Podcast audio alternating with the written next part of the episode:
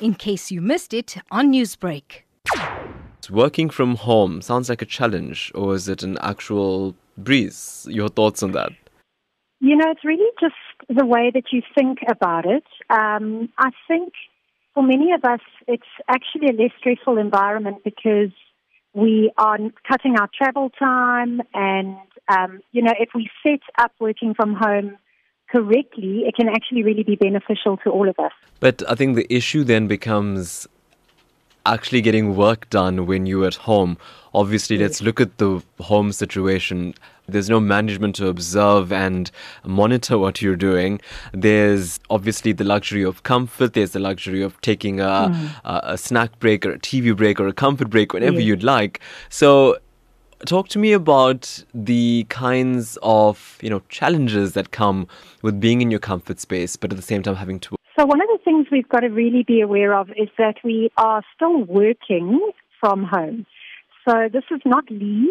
Um, we haven't taken leave. We are not on holiday. It's actually, in terms of what's happening um, in the globe currently and in South Africa, this is a critical time for us to stand up, step up, and bring what we need to bring in terms of work. Um, so one of the biggest things around working from home is just managing your mindset and the way that you are approaching things.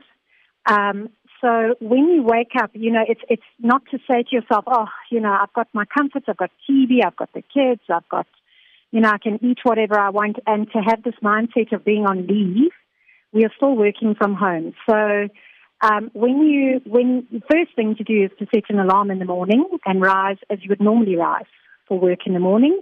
You know, perhaps half an hour later is fine because you're cutting out your travel time.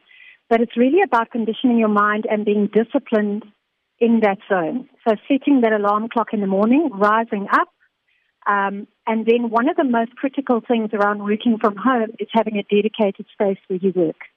So you're never going to be able to work, you know, sitting on the couch while kids are watching T V next to the kids.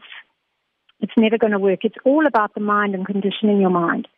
So um, not all of us have a study, or are lucky enough to have a, a study. If we do, that would obviously be the first port of call, in a room where you can close the door and where you can have a dedicated space. But sometimes it might be um, a space at a kitchen table or a space in your bedroom, but you need to create that space where that is where work is.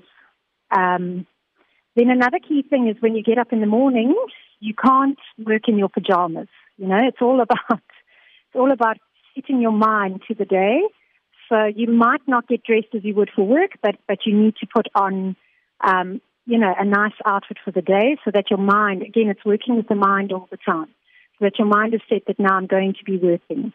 Um, another key thing here is having a space where you have good lighting, good plug points, good cell phone coverage, you know, good internet, internet connectivity, um, so that your laptop and your space can be, you know, there, and that you have access to all of those those amenities as you may need them.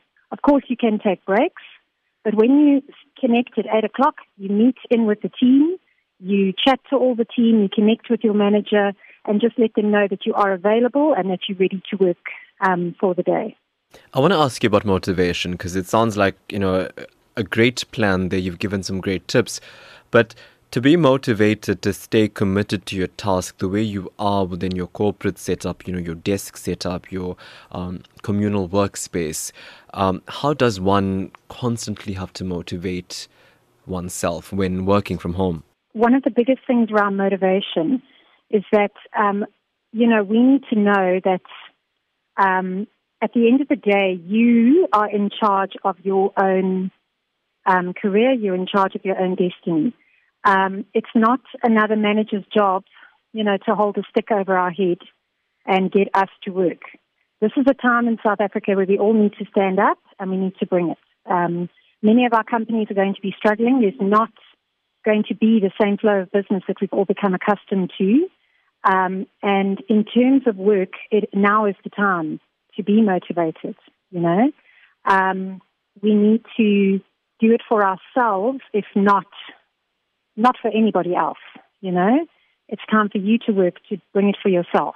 there's also the added pressure, or rather the added, um, the addition of uh, sometimes your spouse working from home as well. And obviously, yeah. you know, the children are uh, also away from school, et cetera. So there's a lot more people at home, yeah.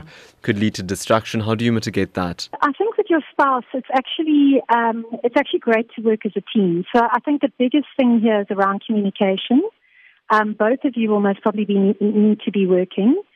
So um, one thing that I find works quite well is to communicate early in the day and then say, okay, so um, if you could, um, especially with younger kids, if you could monitor the kids, you know, for these two hours, then I'll monitor them for those two hours and create some kind of a schedule between the two of you where you can work um, during the day, managing the kids and taking basically shifts with the kids, with younger kids.